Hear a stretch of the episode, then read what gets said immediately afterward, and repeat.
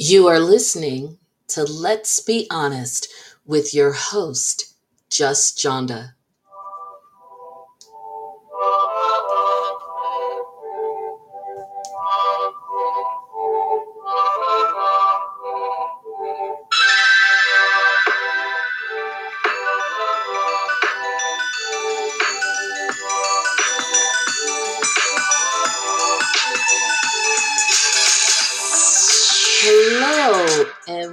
Welcome to Let's Be Honest.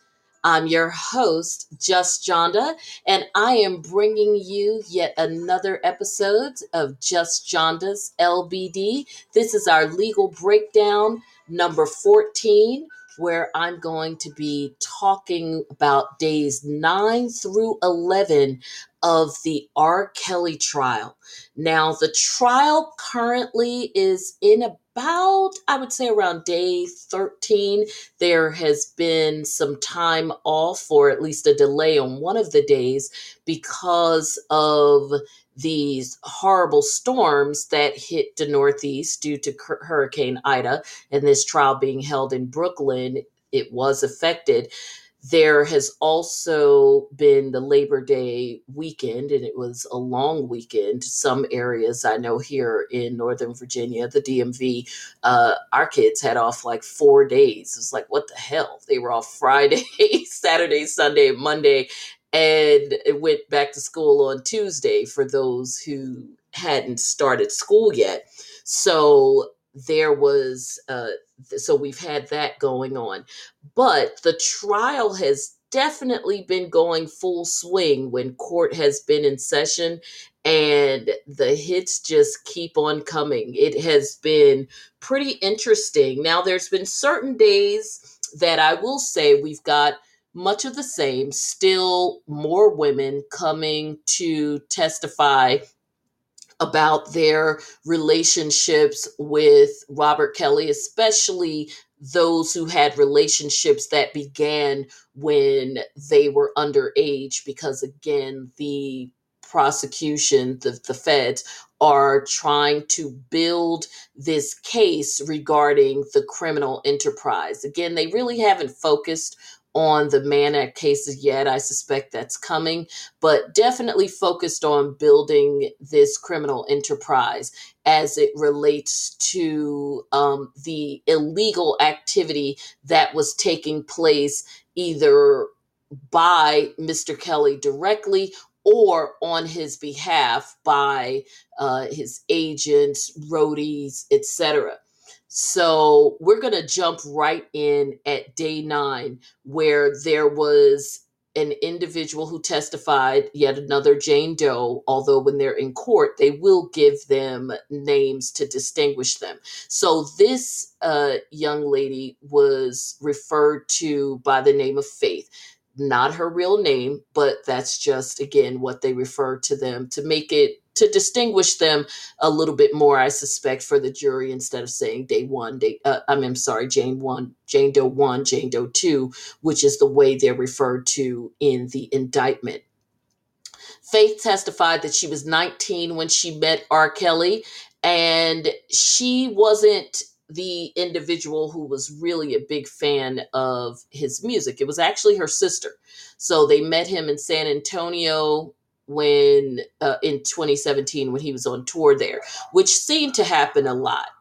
Uh, she said that he enticed her to go on the road with him and that he did pay for flights and hotels when she flew to different cities to meet him. She is yet another person who underscores the herpes issue and specifically that he did not tell her that he had herpes when he exposed her to it. And she is the third uh, person to allege that she was exposed to and contracted herpes while with R. Kelly and that he did not tell them. Now, Jerhonda Pace said that he mentioned he might have it uh, before one of their encounters, but these two, at least two individuals, said that he didn't tell them at all.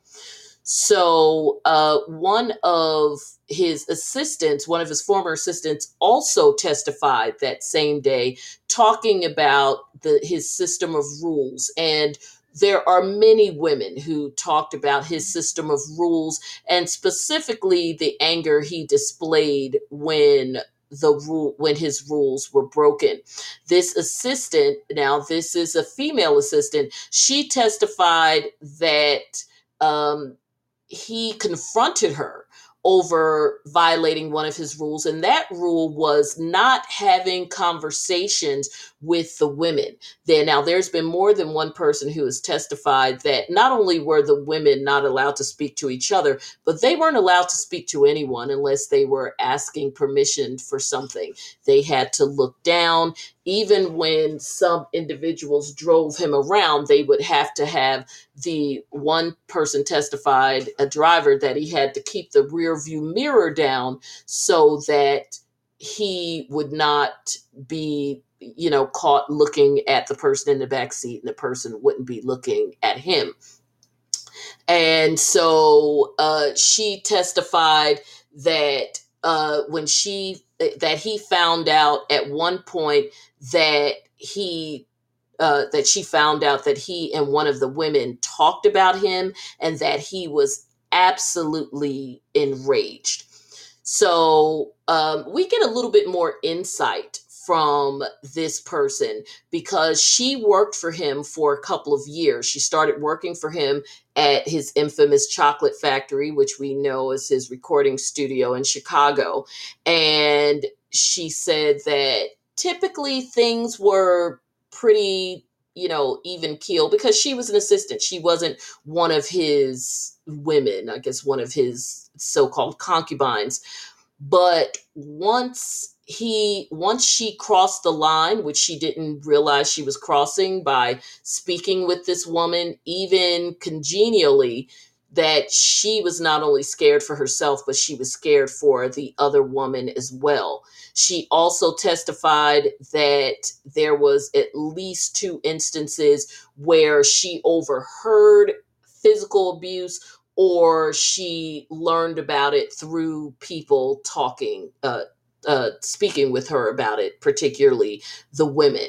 Um, and she also again was responsible for helping to maintain the rules of the house and uh, and or notifying him when the rules were broken. She said that any failure to uh, any failure to follow the rules could result in being fired. It could result in pay cuts.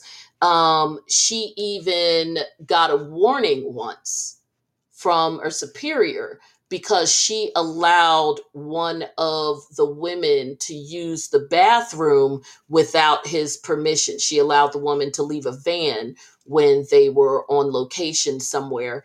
And so she got in trouble for that.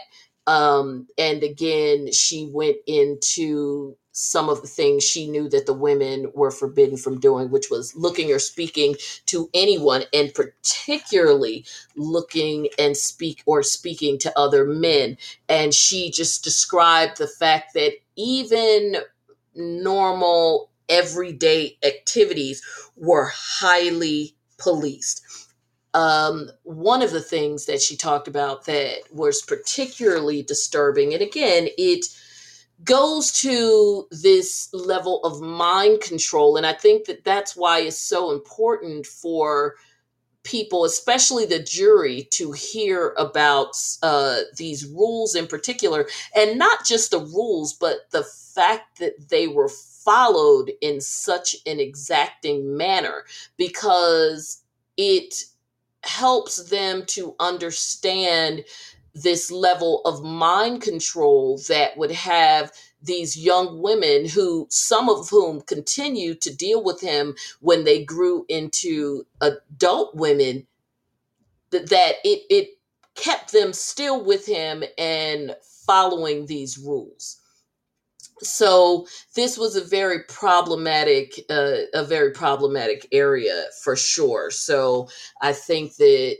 um, this is going to be very important for the prosecution when they when there's jurors in that room who says yes he sounds crazy he's done some things that may make us a bit uncomfortable. However um and however did anything he did anything he did rise to the level of a crime if we're not saying that these women were locked in cages and handcuffed or, or handcuffed to radiators at the various hotels especially when we're talking about women who uh, seemingly of their own free will would fly to places to be with him. So it is very important i think to help underscore this level of mind control um, and to know some of the inner workings,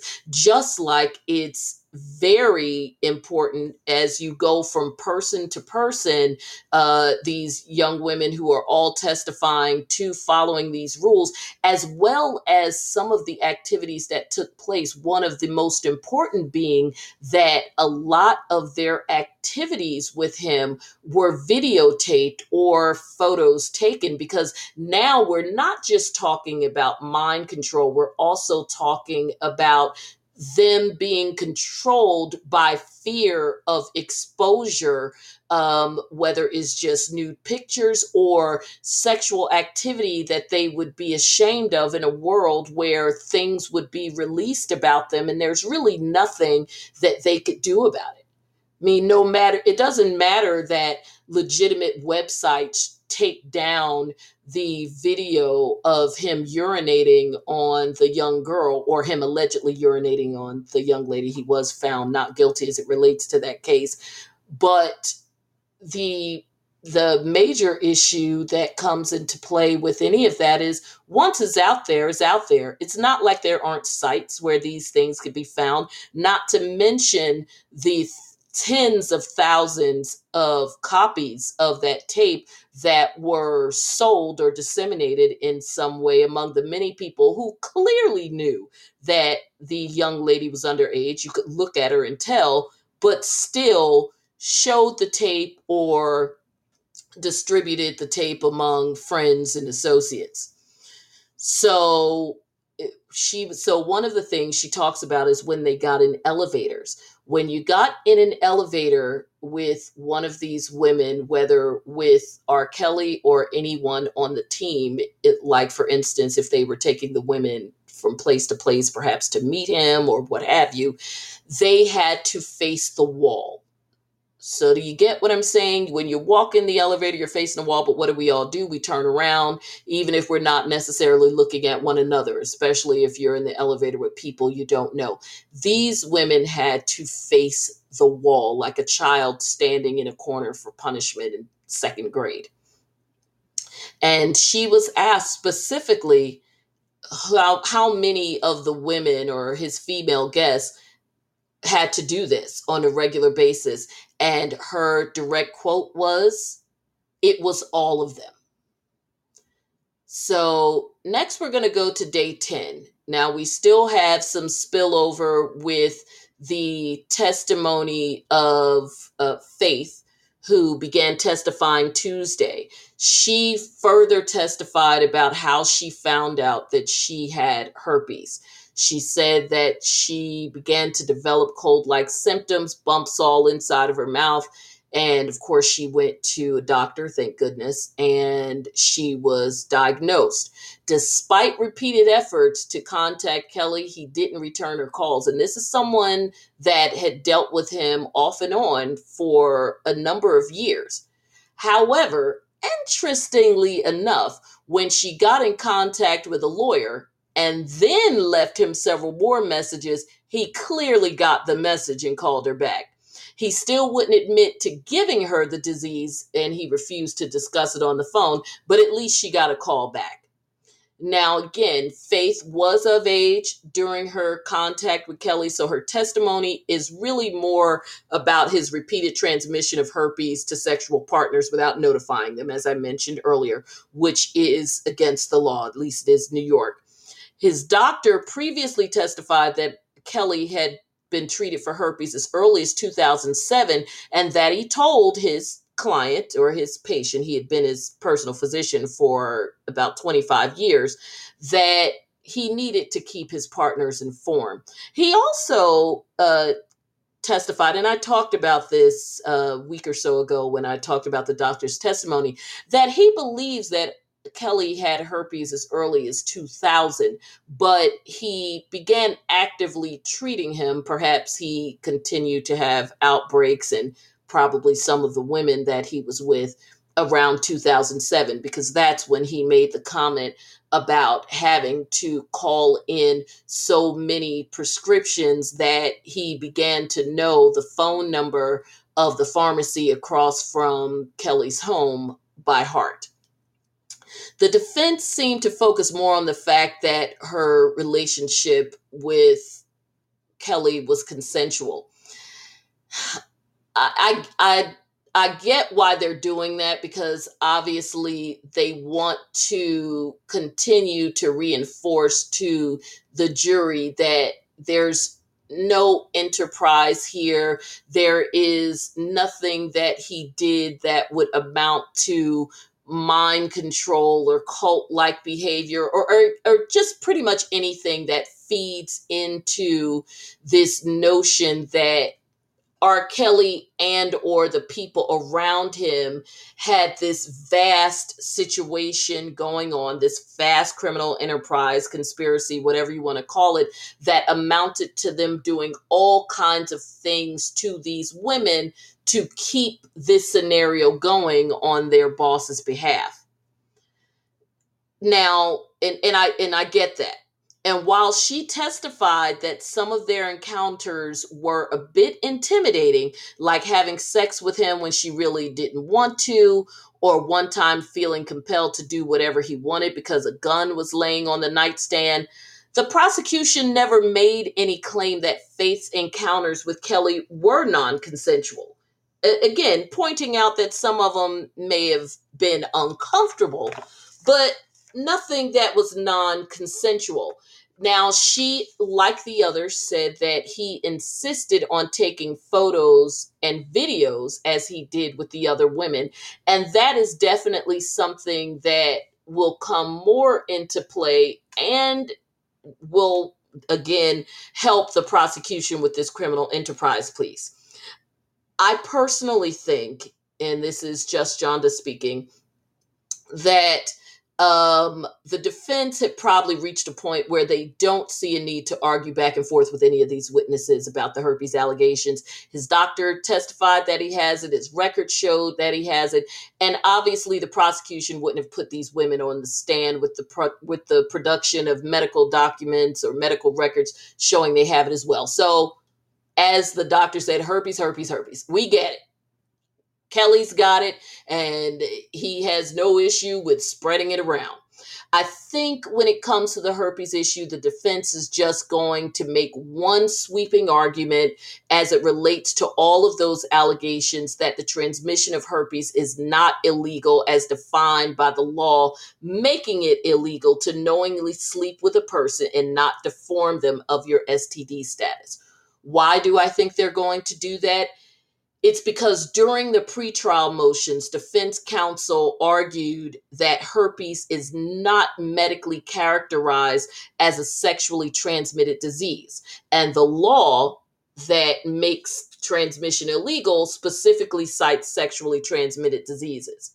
The court didn't grant their motion, but of course, you know, speaking as a defense attorney, that doesn't mean that they won't argue that issue again and certainly um, have it ready on appeal if R. Kelly is convicted, particularly of the RICO charges, because the RICO charge, because if he is, that is going to be with the assumption that the arguments made about some of these underlying offenses that go to shore up the RICO charge, one of them being the herpes issue, they'll argue that that perhaps was one, if not the only, but at least one of multiple things that may have swayed the jury and swayed them unfairly.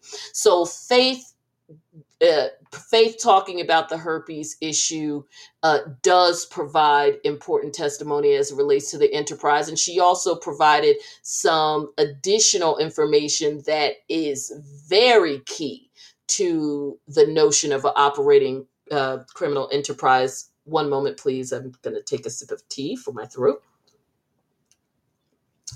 So, this is where some really important information comes into play. This is where the prosecution was rubbing their palms together saying, "Yeah, we've got we've got some good stuff now." Faith appeared in the Surviving R. Kelly documentary.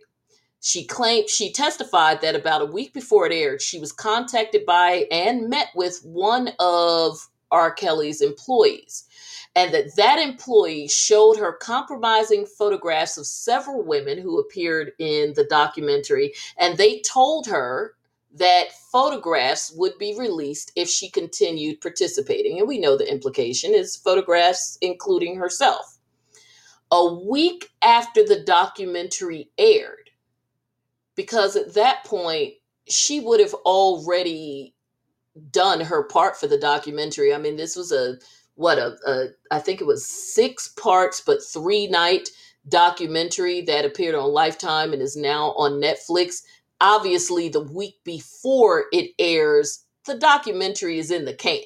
Even the documentary maker probably couldn't do do anything about it at that point. It is sitting at Lifetime, they're promoting it, and it is all ready to go. So, as usual, not only are these are are are they're criminals, but they're stupid, about as stupid as their musical idiot savant the leader. So, at any rate, a week after the documentary aired, a Facebook page was put up, and several nude or semi nude photos of Faith and others were on the page. Hmm, coincidence? We think not. Then, Faith claims Kelly himself wrote her after she filed a lawsuit against him. Prosecutors had Faith identify a letter that is allegedly from Kelly, where he accused her of trying to destroy his legacy and other choice words. The letter went on to say that he would ruin her reputation and career and produce at least 10 men to say that they slept with her. The letter also included photographs of her that Kelly referenced, saying he would not share them yet. By the way, just as a side note, still crazy uh, Kelly fans coming to the courthouse, outside of the courthouse. In fact, Faith's father was accosted by a fan calling his daughter stupid uh, when they were leaving court the day before. So this is on Tuesday, the first day of her testimony. And at that point, the judge admonished onlookers that further bad behavior would result in a closed courtroom. So these individuals are still being harassed and intimidated, even by fans coming to the courthouse.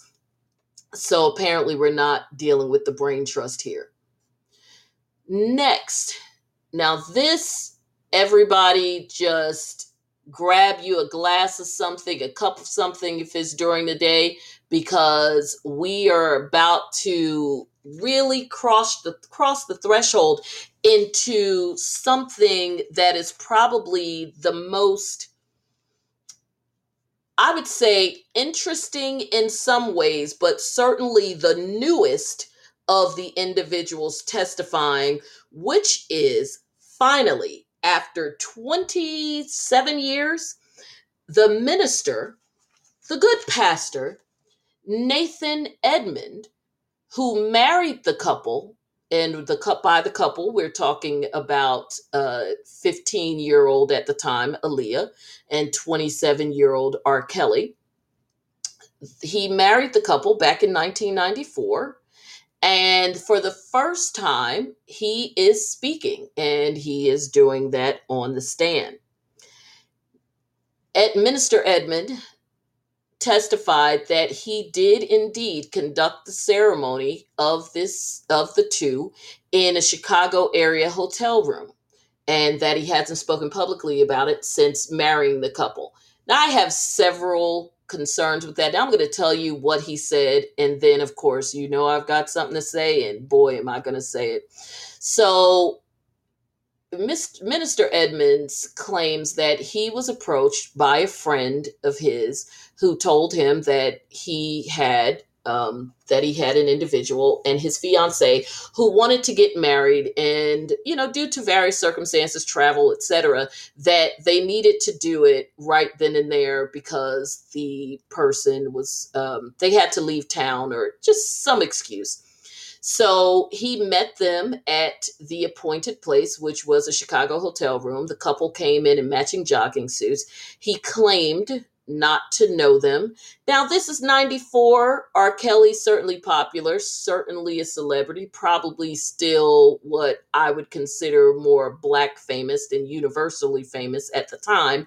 But he was certainly well known, and even though perhaps only known by one segment of the community because of the type of music he came right out the gate doing, and uh, the fact that he hadn't blown up to be like songwriter R. Kelly for other people as he did uh, once the 90s progressed. Um, there's certainly a, po- uh, a possibility that had he gone to another city, people didn't know him. But here in Chicago, I'm finding it very hard to believe. Uh, especially even getting this man to come out short notice, marry some people you don't even know. Okay, but then again, everybody who uh, who is wearing the cloth isn't necessarily a man of the cloth. So he claimed not to know who they were, and he said he declined signing an NDA that they showed him because he basically said it wasn't worth the paper it was written on. It was probably uh, again, you we're dealing when it, it, sounds like when it comes to the people around R. Kelly helping him to execute some of the foolishness with him and, and the women, and even this marriage to Aaliyah. It sounds like he was dealing even with his manager with like Lenny and Squiggy attorneys at law. If you're a person of a certain age, you'll understand that. So it doesn't surprise me that this so called NDA probably wasn't worth the paper it was written on. So he said, I'm not signing it, but that he gave his word that he would never say anything. He said that he was offered 25 or $50 for performing the ceremony, but he turned it down because, again, he said it was a favor to a friend. Um, and that allegedly he found the whole situation a bit odd. He claims, quote, I didn't think it was anybody special. I didn't understand it at all, unquote. So you didn't think it was anybody special. You didn't understand it. You found it a bit odd but you didn't take money for it. They wanted you to sign a non disclosure agreement. You thought that was stupid. You didn't do it. You knew that these individuals, or at least one of them, was supposedly somebody, but you just weren't sure who. So, all of these alleged misgivings but you marry them anyway. You marry a 27 year old man who very much looked like a man. I was around during that time. I certainly saw what R. Kelly looked like. But more importantly, you married him to somebody who very much looked like a 15 year old girl, if not younger. Let's not pretend that Aaliyah falls into the category of being one of the unfortunate black girls who is um, who people look at and pretend that they don't know that they are girls because of their level of body development or eh, that they may be overweight or the myriad of reasons that people give for the adultification of young black girls. Aaliyah did not fall into that category, rather slim, um, had what some would consider i don't but certainly at that age um i won't say boyish let's say a more athletic figure was not heavy up top just a, a very slim trim girl that pretty much fit that whole you know athletic sort of b girl look that they were uh, cultivating with her. She fitted perfectly not just because of the styling but even body wise she that's she fit that that look. And even when it, she had her unfortunate demise in what was it 2000 2001 yes because it's the 20th anniversary. So 2001 when uh when she was 2021 she still really didn't look that much different and probably you know she's on tour she's working out she danced all of that so given how young she looked at when she died 2021 at 15, not to mention the fact that we saw her, this is not somebody that didn't make you question how old is this baby? But okay, fine. You're going to put your blinders on. You're a man, you're in a room full of men. Everybody seems to think this is okay.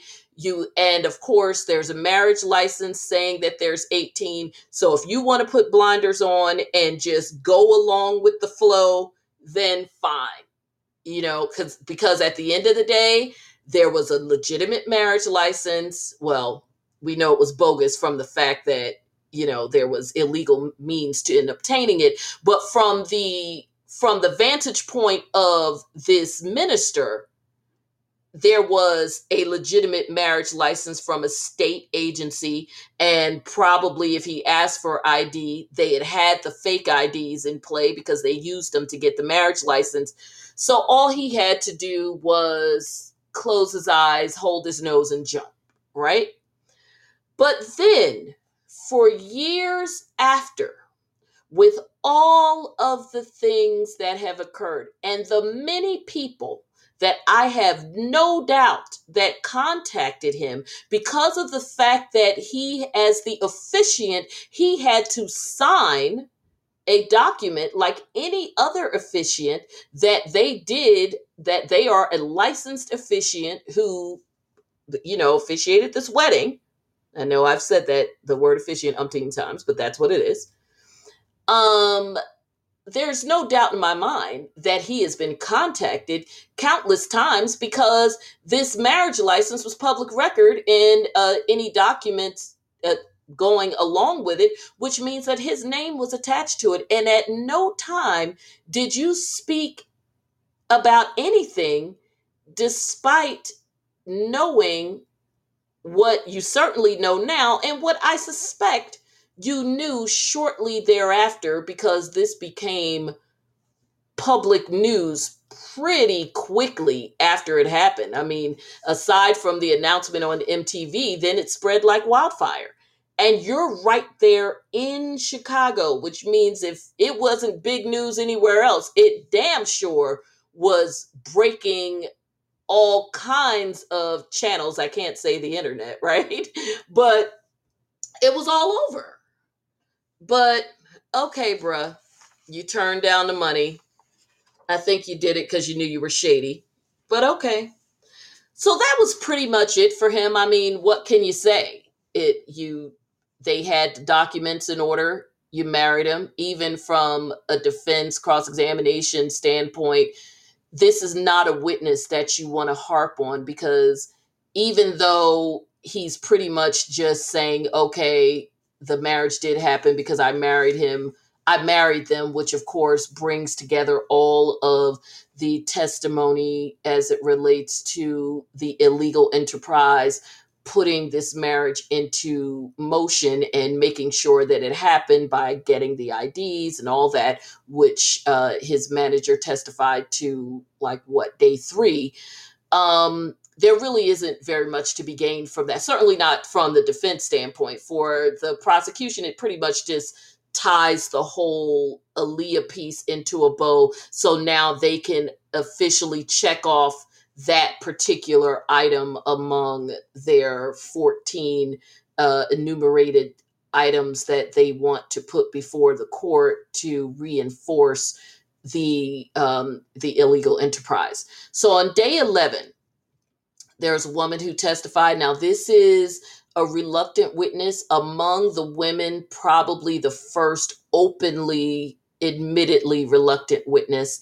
She is 31 now. And again, Alexis is just the name that they gave her. She met R. Kelly in 2006 in Florida when he was on tour. She said she was 15 or 16, and she tried to hedge a bit on her ed, on her age. But the reality of this is, if you say that you met him uh, in a certain year or on the, the blah blah blah tour, it's not like these things can't be verified. That if you say that you met him in Florida at on the whatever tour, and that was in 2006. Um, once they verify that there was indeed a tour there, it was in Florida, the time and place matches up. All they have to do is link that up with your age. So even though you're trying to hedge a little bit, there's really nothing that you can be done. Now, some of these other folks are like, I met him at McDonald's, at, in or around, whatever. But there's several of these women who specifically met him certain time and place on tour. So it is what it is. She said that um, she was 15 going on 16 actually and she continued a sexual relationship with him that began when she was 16 for about the next nine years she was invited backstage and this is yet another aside from meeting people outside of mcdonald's this is another one of his tropes. Um, she was invited backstage by someone in his entourage and met him the next day on the tour bus in a mall parking lot. She signed an nda doesn't matter. An nda i think i keep mentioning that not sure if i said for new listeners that's a non-disclosure agreement she uh, she was a child, so it doesn't matter. Under the age of 18, you can't sign contracts. So even if she did one, now that wasn't worth the paper it was printed on. It, interesting that the minister said it about the form of it. In the case of her, uh, in the case of Alexis, doesn't matter how it was written or how well it was written. If she was under 18, then it really doesn't matter.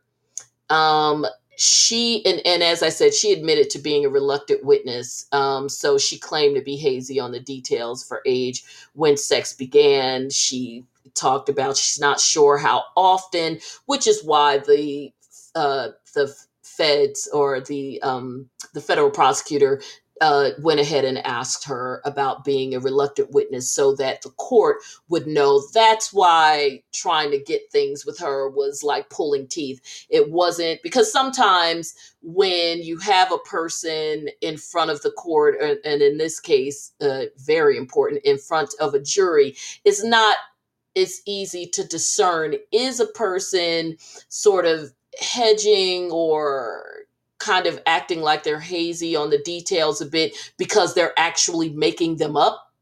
And in which case they're just not credible and you just ignore everything they said uh, even if it's you know the good and the bad you know because there's a certain point where even if someone is telling some truth if they're on the stand lying you just pretty much don't believe anything they say. And from the defense standpoint, especially if it's a prosecution witness, you don't want, you just want the jury to throw the baby out with the bathwater. So that is uh, an even more important reason, just from a standpoint of trial strategy.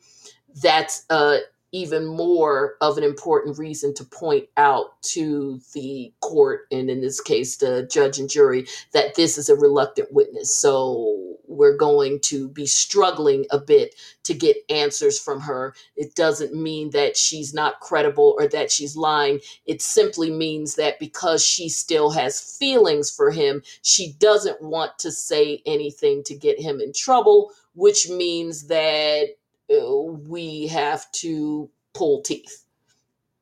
And she admitted it she not only admitted that she was reluctant, but that she did indeed still have some feelings for him. And after nine years, especially when it started when you were a young girl, makes sense. Uh, she did talk about um, not being sure how often.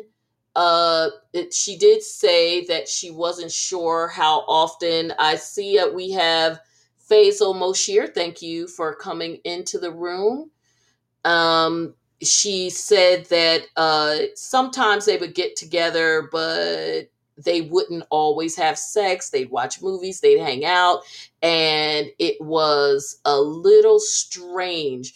Um, Faisal Moshir, I noticed that you keep trying to call in. Please put in the comments because I'm not really sure who you are. Please identify yourself in the comments and give me a little bit about what you want to ask about. Okay, so uh, it's it's just weird. You know, this is young girl. You're traveling to the movies and to the mall, but I guess at a certain point, she was of age, and she did, like other women, say that she was concerned about being on video under um and uh he did allegedly record her as well. And as we know, that seemed to be her thing. She became pregnant in 2010 and she stopped seeing him, but she resumed a relationship in 2012 with him and ultimately stopped in 2015. So this was a relationship that didn't end too long before he got arrested. And like I said, she admits she still has feelings for him. Next, there was a technical witness. So we are starting to get into some of the technical stuff. There was a DNA expert from Homeland Security who testified that um, there was well actually the homeland security was someone else. I'll get into that in a moment. But there was a dna test expert who testified on the behalf of the prosecution who said that a dna specimen was provided to them by Jerhonda Pace. She claimed that she wiped uh, R. Kelly's sperm off of her the day that he slapped her and he choked her, and um, she kept the shirt.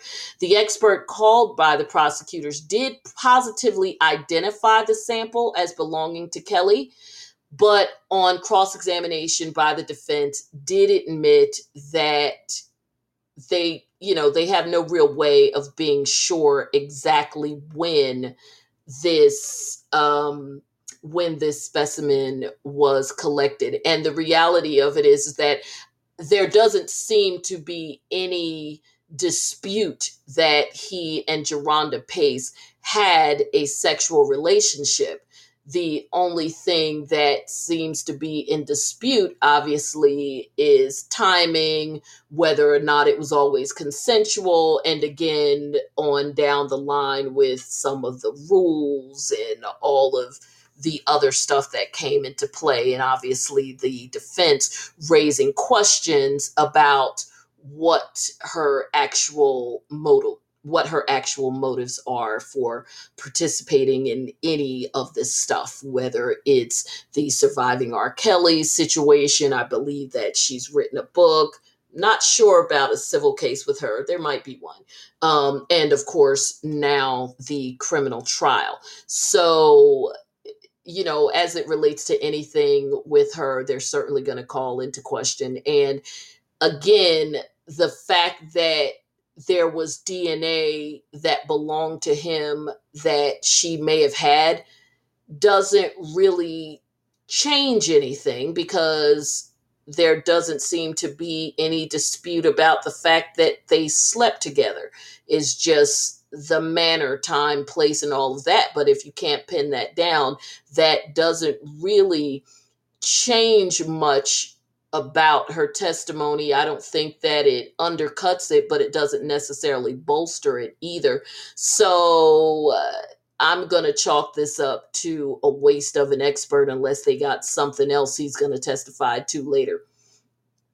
Now, I did learn something new, I must say. I, I'm not sure about many of my listeners, but I am a person who loves to learn something new every day, no matter how big or small. It could be silly. It, hell, it could be even related to some of the gossip I follow. It could, television shows I watch, it could literally be anything as long as I learn something new every day. And so when I was doing my research on this and, and taking my notes, I did learn something new. But since uh, I wrote this down yesterday, I got to chalk this up to something I learned yesterday. The DNA expert who testified, again, the useless expert, certainly as it relates to this shirt, said that the chances of this sample being from someone else was 1 in 11 decillion. Now, Okay, fine. I don't really care about that part. That's not what I learned new. What I learned new is that there's a such thing as decillion. D E C I L L I O N, which it has 33 zeros. Wow. I think that's pretty cool. Uh, uh, you know, I just thought I'd put it out there. But anywho, that's the silly part of me. You may think that is no big deal, but I personally am going to find lots of ways to work Decillion into my vocabulary. In fact, uh, my daughter and I are doing some t-shirts. I have a feeling there's going to be something about Decillion involved. Don't steal it. I'll come after you. Next, another um another uh expert. Now this one I liked because this one brought something to the table. Now again, as with anything, this is going to be one of those where the finder of fact, in this case, the jury, is going to have to decide whether or not they feel that what has be- been presented is credible enough to attribute this statement to R. Kelly. But it's still some pretty cool evidence, one way or the other, and it's up to the trier, uh, the finder of fact, to determine whether or not they're going to use this in terms of if they're going to use this in voting for guilt in this case. So, a computer forensic expert from Homeland Security testified about the fact that they did what, of course, we knew they would do, which is gather all the uh, all every device that is remotely associated with Mr. Kelly from Welcome Level from his home, Welcome Big Life from his home, you know, the chocolate factory wherever, phones, computers, gathered all the evidence and in dumping all of those, pulling every email, every picture, all of those things, they found a text but the text was from was from an unnamed sender on one of the phones belonging to Kelly, and it was dated uh, December twenty fourth, twenty seventeen. So imagine getting this for a Christmas Eve gift. Quote: You're young, and there's a lot of things you don't know. Dot dot dot. I want to groom you and be bonded with you the only thing I could say when I read that, because I it was one of those moments where I was at my computer and I read it and I literally had to sit back and go, huh. Well, I hope that was for a song. And if it was for a song, I'm going to suggest a title. The title is called Super Creepy Man. Finally, want to talk a little bit about this uh, Vulture article, uh, which I loved, and I actually confirmed this in several other places, but it first came up when I was uh, reading because I, you know, in order to pull this information together, as you see from my episode notes, and as I've told you, um, this because it's federal court, there are no excuse me, taking a sip of my tea again. Sorry, it sounds like I gulped because I almost choked myself.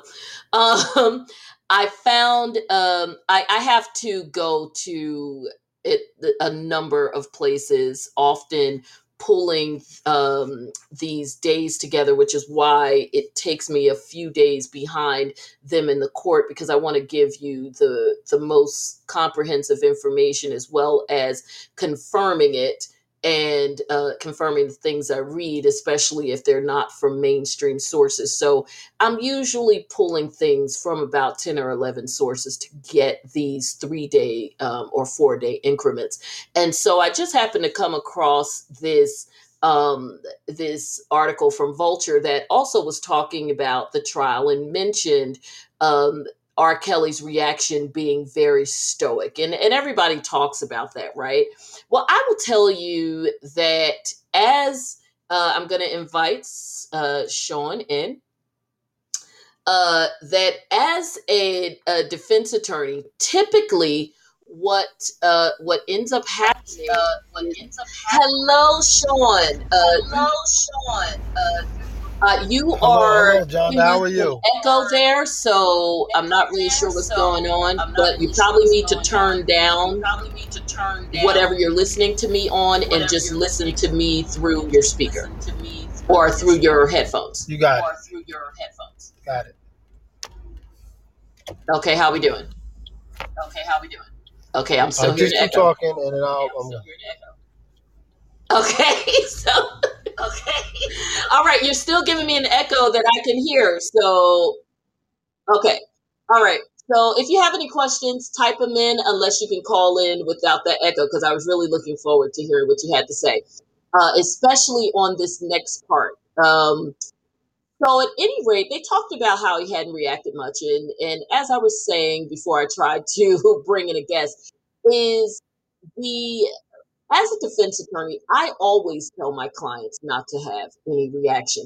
Now, I would imagine that given that individuals are wearing a mask, they probably appear even more stoic, even less reactionary, especially if they are not someone who typically emotes with their eyes or makes like really wild faces because because you know some people are like really over dramatic right? They're like ah, ah you know and if you're not somebody like that and you're wearing a mask and you're not one of those people that is really you know we all know someone who makes really frowned up faces and reacting to everything kind of like very rubber faced like people call um, jim carrey the rubber faced comedian because he could do so many things with his faces most of us know people like that. Um, they're people who uh, you don't want on your team if you're playing a card game because they don't have a good poker face or they don't have a good anything face because everything shows. So it, it, that is something I typically see in some women. Uh, R. Kelly being a man, number one, and number two, you know, and again, this is me being an armchair psychologist seeming to, coming off a bit like a sociopath. I wouldn't imagine that he would have a lot of reactions unless something really means something to him. And on top of that, you have the face, the, the fact that he is wearing a mask. So, at any rate, uh, they noticed, and so did other newspapers, that throughout this entire trial, because we're we are in week well into week three and really if you count jury selection we're really in week four of this trial. And so they noticed that he has never reacted which for again if he's my client that's a good thing. I don't need you reacting to anything good or bad. And there's only two times when he reacted which to me underscores and is the height of toxic masculinity. And it just really speaks to the type of person he is. The first is that when a witness testified, and this was around day, this was when Faith testified actually. So this was around day nine or 10. She testified that at one point he went and finished himself off or or masturbated whatever because he really couldn't get it going. He put his head down and shook his head. Seriously? There was a woman who testified in court for the entire world to hear. Well you know the newspapers are going to put it in the entire world. That not only did she have did she not have consensual sex with you which some of the other women testified to but theirs was more along the lines of they were under the age of consent right? But there was a woman who testified that you held her down and physically assaulted her in what people would is as sick as this is gonna this next statement is gonna sound in the more conventional way that people think of sexual assault. Because the reality of it is, is that no matter how many different ways we tell people that sexual assault can can happen in far more benign circumstances than being thrown against a wall in an alleyway and held at knife point they most people still have to be reprogrammed to get that idea of what assault, what sexual assault looks like out of their mind when hearing someone say that no, it happened with someone that I went on a date with. We were in my house, we were chilling, and the next thing I know, on and on and on. So, and in this particular situation, this woman testified that you did indeed assault her in that more uh, violent way that uh, most people associate with rape. No reaction. There was nothing that anyone noticed about you other than again sitting there with your stoic expression which is fine because again if i were your attorney that's exactly what i would want but if someone says something about your sexual prowess because of course this notion that you were having issues with performing is certainly going to your sexual prowess, right? That you're going to shake your head and, and actual show a reaction to. Interesting.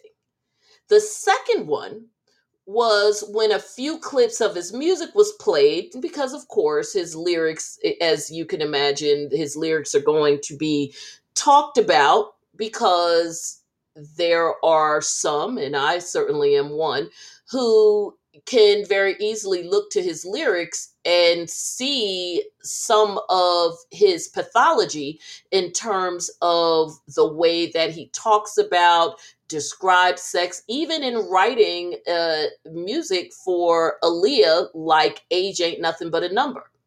Well as expected his lyrics would be talked about and clips of his music played and what does this man do he bops a little to it. He gets a little head nod on. Like, I'm like, dude, you've heard your songs before. Are you reminding yourself that, yeah, I may be on trial, but I am the shit? And to me, it not only speaks to who he is as a person, the mindset that he has, but it also speaks to the fact that this was an individual who never thought that he would be here, so much so that the level of appropriate and inappropriate behavior at certain times, which many people do struggle with.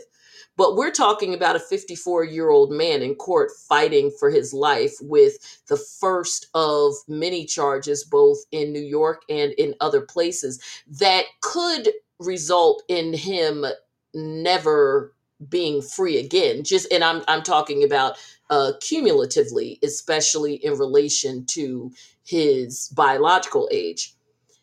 Um the fact that things that would get a reaction from you would be one the what you would consider to be the questioning of your sexual prowess when it's really just a description of what should be many embarrassing details about your alleged sex life, like the fact that you've had herpes for, you know, what, over 20 years now, or possibly over 20 years, but certainly being treated for at least the last 14 or 15, and that anybody you come into contact with apparently eh, you know, you're like a one man herpes wrecking crew.